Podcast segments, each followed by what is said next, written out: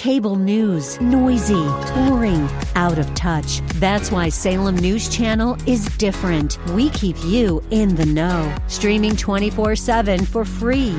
Home to the greatest collection of conservative voices like Dennis Prager, Jay Sekulow, Mike Gallagher, and more. Salem News Channel is unfiltered and unapologetic. Watch anytime, on any screen, at snc.tv and Local Now Channel 525. This is Cornerstone Connection, the radio ministry of Pastor Gary Hamrick of Cornerstone Chapel in Leesburg, Virginia. Pastor Gary is teaching through Romans. Real love is calling, listen, truth opens up your eyes. Mercy is waiting for you with every sunrise. You know, it's like if you were to get a terrible diagnosis from a doctor and you were told terrible news, okay, and it could be even fatal. But yet at the same time, the doctor said, okay, listen, this could be fatal if left untreated, but, but here's medicine, and this medicine will completely cure you of it. All you need to do is take this medicine. You'll never take the medicine unless you first agree with the diagnosis, unless you first realize the gravity of the situation. And still, until you agree with the diagnosis, you will never see your, your need for the remedy. In today's message, Pastor Gary will share with you an analogy to help you understand why it's so important for Christians to share the gospel. Take a moment and imagine that you've gone to your doctor for a routine checkup. The doctor comes back to give you the bad news that you've been diagnosed with a terminal illness. But don't worry, there is a simple treatment that can 100% heal you. This portrays the illness of sin that permeates our lives and the perfect healing that can come from Jesus. At the close of Pastor Gary's message today, I'll be sharing with you how you can get a copy of today's broadcast of Cornerstone Connection. Subscribe to the podcast or get in touch with us. But for now, let's join Pastor Gary in the book of Romans, chapter 3, for today's edition of Cornerstone Connection. Let's turn in our Bibles to Romans chapter 3. Well, we've come out of uh, chapters 1 and 2 of Romans where Paul, in a very eloquent way, makes the argument that we're all sinners. It doesn't really matter what your stage or season of life, uh, who you are, where you've come from. If you belong to the human race, then you, you belong to a guilty class, that we are all guilty as human beings. He makes the argument in the first two chapters that we're all sinners the Gentile heathen is a sinner. The self-righteous hypocrite is a sinner. The, the law-abiding Hebrew is a sinner, which was kind of an affront to the Hebrews because they thought that they were, you know, better than and shouldn't be compared to other, you know, more common sinners in the world because after all, they are God's chosen people and they have the law of God as well. But he's going to dismantle that argument too and say, you know, you, you can't rely on your law and say that because you keep some of the law, though you'd have to admit you never keep all of it, that somehow you're more righteous than other people because the Bible says if you fail at even one aspect of the law, you've broken all of it. You can't be just a partially good person. You're either completely perfect or you're completely sinful. And since there's no one completely perfect, and I hope no one here thinks that he or she is, right? If you do, we, we have counselors on staff. Uh, but unless somebody is perfect and only God is perfect, then we have to recognize that the other reality to our condition is that as imperfect people, that means we're all sinners. You know, there's a problem in our world today where a lot of people don't recognize the assessment that God gives concerning the human race. Many people tend to rely on self assessment as to their condition, but what we really need to do is put aside self assessment and realize what God says. The reason why self assessment is so harmful is because we generally, typically, will evaluate ourselves based on whether we are, quote, good or not in comparison to other people. So if we can find other people who are worse than we and do terrible things, then we feel pretty good about ourselves and we play that comparison game all the time. You know, people t- go around saying the extreme things. Well, you know, I'm not a serial murderer, you know. Well, that's great. I'm glad that you're not. I'm not Hitler. I'm not Osama bin Laden. So, you know, those are the real evil people. Those are the people that hell is reserved for, but not me. And the truth is that the Bible is not about good people and bad people. The Bible is about bad people. We're all bad people, and there's only one good, and that's God, and God came to save all bad people. That's all of us. Okay? That's what the Bible's about. And we have to stop the uh, horizontal comparison. to try to make ourselves feel better about ourselves by looking at each other and comparing ourselves to somebody worse in order to justify our own, really our own sinful behavior. The problem with the horizontal is that we're not really recognizing the true standard. Each other is not the true standard. Okay? I've told this joke before, but I love this story when it comes to comparisons. There were these two guys who lived in this small town one was uh, Bubba, and his brother's name was Bob. And so Bob and Bubba were these, everybody knew them in town as liars and cheats and alcoholics, and they were both womanizers. Both brothers were, were like that. Their reputation was far and wide in this little town. Well, Bubba died one day, and no preacher in a hundred miles wanted to do Bubba's funeral. What good could you say about Bubba at his funeral? Everybody knew that he was a lousy cheat, he's a mean cuss, he's a womanizer, an alcoholic. And so finally, the surviving brother Bob offered $5,000 to a preacher who would preach his brother's funeral. But there was one condition. You're going to get $5,000. You got to say this about my brother. You got to say that he was a saint of God. That's what you have to say in the course of the eulogy. You got to work that in there, that he was a saint of God. Well, what preacher's going to be able to, even for $5,000 with good conscience, say that at a funeral? Finally, this one preacher stepped up. He said, I'll take the $5,000 and I'll weave that in. Gets up on the day of the funeral. He says, All right, everybody knows Bubba here in the casket. Everybody knows Bubba was a mean cuss. He was a mean cuss, alcoholic, womanizing, deceiving, cheat, thief. But compared to his brother, he was a saint of God. That's what we tend to do. We get fixed on the horizontal. Here's what we need to do. We need to be fixed on the vertical. Because if you start comparing yourself with the perfect standard of God, you're going to realize that we all fall short. Instead of looking at the horizontal, comparing ourselves with each other, and then somehow feeling better about ourselves when we find someone worse than who we think we are, we need to compare ourselves vertically. The standard is up. Not laterally, the standard is up. And God is the perfect standard. And so Paul makes this argument. He says, listen, we have to understand we're all sinners. Now, why is this important? The reason it is important is because if we don't understand our sinful condition, we will never see our need nor cry out for a Savior. You know, it's like if you were to get a terrible diagnosis from a doctor and you were told terrible news, okay, and it could be even fatal. But yet at the same time, the doctor said, okay, listen, this can be fatal if left untreated, but, but here's medicine, and this medicine will completely cure you of it. All you need to do is take this medicine. You'll never take the medicine unless you first agree with the diagnosis, unless you first realize the gravity of the situation. And still, until you agree with the diagnosis, you will never see your, your need for the remedy.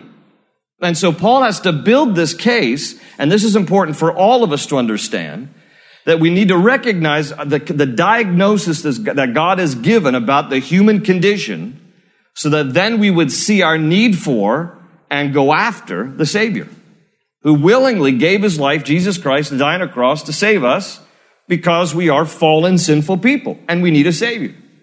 So he's going to, he dismantles the argument about the Gentile heathen who doesn't know. I have no idea. I didn't even know. And Paul says, yes, you did. Creation is loud and clear about the reality of God. To the self-righteous hypocrite who compares himself with other people, that, you know, I'm not that bad. Yes, you are. Because at any point you've stumbled, you've stumbled completely. And to the righteous Hebrew who has the law and says, we have the law, and so we already have one foot in heaven because we're God's chosen people. Goes, no, no, no. Because the human heart is similar no matter who you are and where you've come from. We are fallen, sinful people. At the core of the human heart. We're all fallen, sinful people. And when we put God as the perfect standard, then we can recognize that.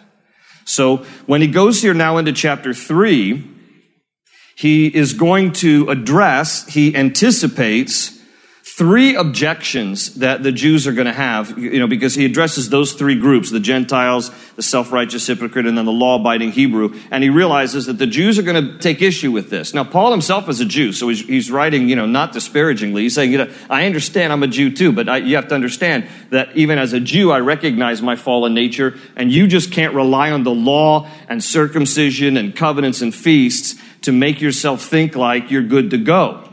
He says, because we're not. So he, he anticipates three objections that they're going to have. Look at verse one of chapter three.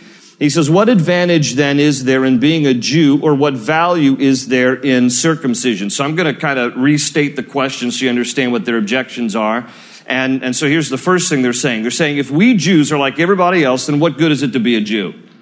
I mean, we thought that being, being a Jew gave us, you know, a leg up in the kingdom. And now you're telling us it doesn't because we're all fallen. So if we're Jews, if we're like everybody else, then what good is it to be a Jew? And he says in verse two, much in every way. And he says, first of all, they have been entrusted with the very words of God. He says, the very divinely inspired scriptures that we have been given have come through Jewish vessels and been entrusted to the Jewish people to communicate to the rest of the world. He says, so don't, don't think that just because I'm talking about your human condition, that now all of a sudden it means that you, uh, as Jews, are nothing special because he says, yeah, you're special. You, you, much in every way. He says, to, to you have been entrusted the very words of God. Well, here's question number two, verse three. What if some did not have faith? Will their lack of faith nullify God's faithfulness? Or in other words, if some Jews don't believe, does it cancel out God's faithfulness to the Jewish people?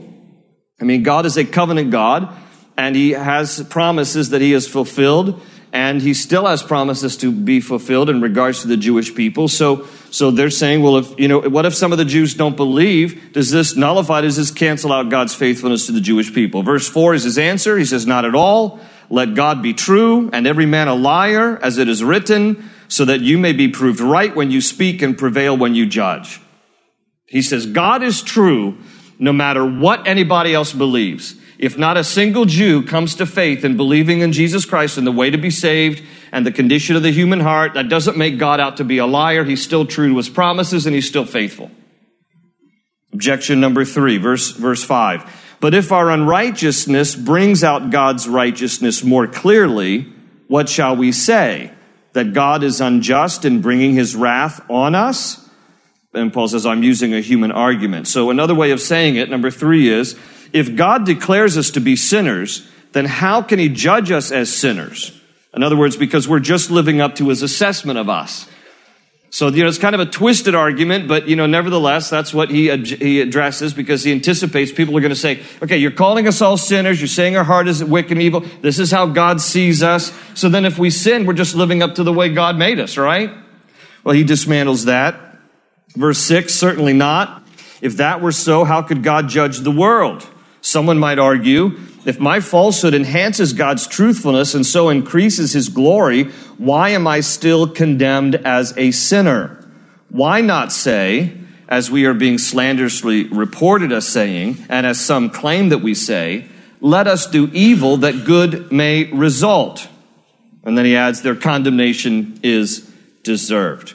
So again, there's this very absurd, twisted view of the gospel where some people are saying, well, then, you know, if God is ultimately glorified in the way that he deals justly with the world, then I might as well go ahead and sin so that God can be more glorified in the way that he justly deals with people. I mean, it, it's just absolutely twisted. That's why at the end, Paul just says their condemnation is deserved. You know, if you're going to think that, if you're going to twist scripture to think you might as well go ahead and sin so that somehow God is more glorified in the way that he executes justice, that is just absolutely absurd. You deserve to be condemned. That's what he says there. So he addresses that right at the beginning. And then, and then here's his, from verse 9 down through verse 20 is this summary of the condition of man apart from God. This is the f- official diagnosis of man. And he's going to use several verses, and he, and he does this brilliantly. He's going to take between verses 9 and 20, he's going to take several verses from the Old Testament, from Psalm 14, Psalm 53, Ecclesiastes 7, Psalm 5, Psalm 140, Psalm 107, and Isaiah 59. He's going to weave all this Old Testament scripture to help especially the, the Jew understand that just because you have the law does not make you more righteous than anybody else. And so here we go. He says in verse 9, What shall we conclude then? Here's kind of the summary of all that he's said up to this point. Are we any better? Not at all. We have already made the charge that Jews and Gentiles alike are all under sin. Okay, so, so he says, no special pass for the Jews. You know, are we any better? He says, no. He says, We've made this charge, Jews and Gentiles alike are all under sin. Now, that phrase, under sin, you can write in the margin of your Bible, actually is a word that speaks to slavery. So he's saying we are all, as human beings, apart from God, under sin in the sense that we are slaves to it. The human nature is enslaved to sin. We were born into sin. David said in the Psalms, Surely I was conceived in my mother's womb in sin. He understood that he was sinful from birth. And thus we inherit a sin nature. The propensity to sin is not taught, folks. It is inherited through the ongoing seed of the fallen nature of our great great ancestor Adam. When he sinned, it spoiled the human race in a very spiritual way so that in his seed continued to pass the sin nature from man to man to man, from generation to generation to generation. Okay, it is the reason, by the way, that Jesus was born without sin because he did not have a biological father to inherit the sin nature. God, the Father, came upon Mary, a virgin, and therefore, the seed that, that contains the sin nature was not passed on to Jesus, even though his mother had a sin nature. Okay? The seed is passed from child to child through the Father. And so Jesus then was born without sin, and then he did not sin, the Bible says. He was tempted in every way as we are, yet was without sin. So he stands distinct in that he didn't receive or inherit a sin nature, but all the rest of us did. It was passed down to us. And we are born into sin the immediate natural propensity. You know, you can be a, a kid. Nobody has to tell a kid to, to cheat. You know, kids do that. Nobody has to tell a kid to lie. Kids do that. You know, you don't have to teach people to do this. They just do it naturally. I remember, you know, uh, at bedtime, Terry and I would take turns reading, reading books to the kids. I remember one time I was laying down reading a book to Tyler and there was coloring all you know, crayon or magic marker all over the inside of the book because I got in bed to read with him and like it's when he was a little kid, you know, this marker all through every page. And I, I opened it up and I was just like, um, wow, I can hardly read this. It's like got coloring all over it, Tyler. Who did this? And he looked right up at me and he said, Mommy must have done that. And nobody had to tell him how to lie. He did it on his own because we're born with a sin nature. Okay? And so we are born into sin. We're all slaves to sin. Verse 10, he says, As it is written, there is no one righteous, not even one. Nobody.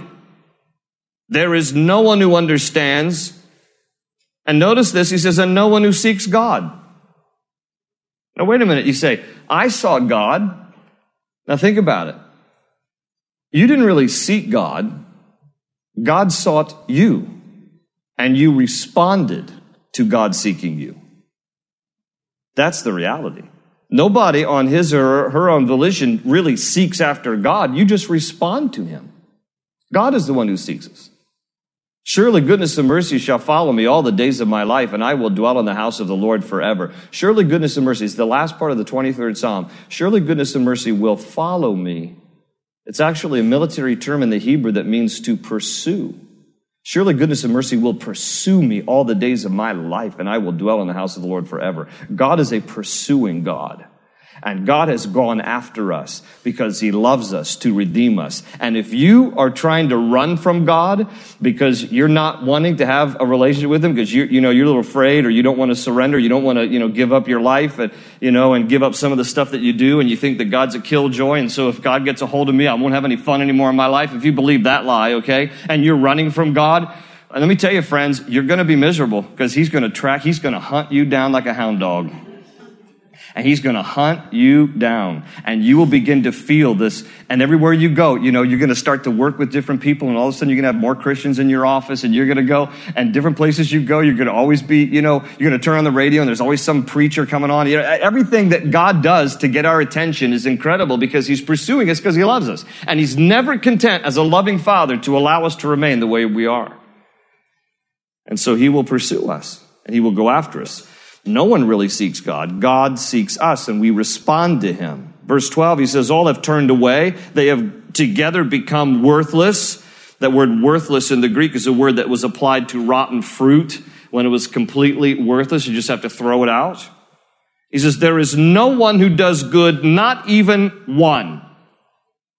Okay, again, this is where the people who play the comparison game would, would stop and go, no, no, no, that isn't true. I'm, I'm a pretty decent person. I'm a good person. I have a good heart. You know, there's a lot of good intentions. But you've heard this expression before that the road to hell is paved with good intentions. There are a lot of good people who mean well. And so in that sense, they're good. But when it comes to the human heart and the human condition, there's none righteous, no, not one. There's no one who does good. That at the end of the day, every single one of us is a sinner. And then in verse 13 to 18, he's going to quote various scripture verses. Some of your Bibles have footnotes that, that he, lists all this from Psalm 5, Psalm 140, Psalm 10, Isaiah 59. And he's going to basically lift out verses from the Old Testament that talk about all aspects of your body.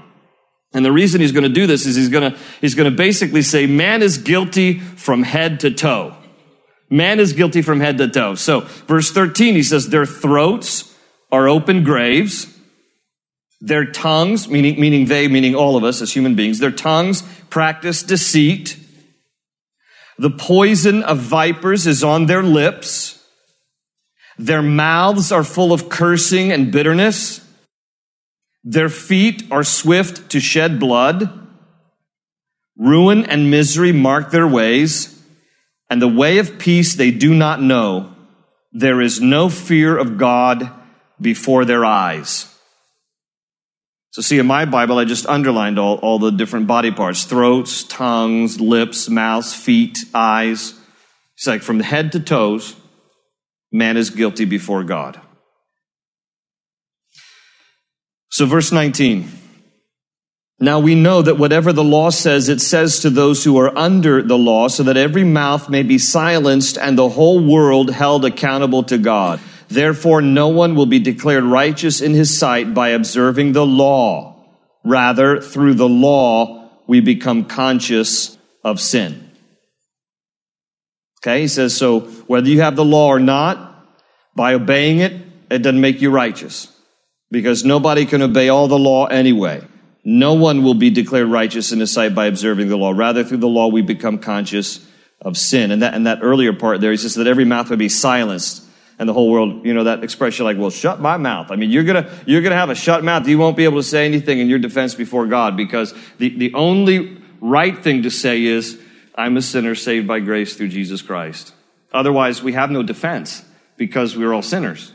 So this part here about the last part there of verse 20 that I just read, rather through the law we become conscious of sin. In the margin of your Bible, write down this verse, Galatians 3, 24 and 25. What does he mean by that? Rather through the law we become conscious of sin. The law does not make us righteous, but it does cause us to become conscious of sin. Here's Galatians 3, 24 and 25. Paul said it a different way in this passage when he said, So the law was put in charge to lead us to Christ that we might be justified by faith. Now that faith has come, we are no longer under the supervision of the law. Okay, now, the law, by the law, he means the Old Testament scriptures. What we would have in our Bibles as the Old Testament is basically the law. And, you know, a good Jew would practice obeying the law as a means of being righteous before God. Now here's the problem in the day of Jesus. Remember the Pharisees, Jesus was always, he was always rebuking them because they, they didn't understand the purpose of the law, which was to point out to them that they were sinners. In fact, here's the three benefits of the law, and then I'll come back to the Pharisees. The benefits of the law is that it explains what sin is, it exposes how sinful we are, and it expresses our need for a Savior.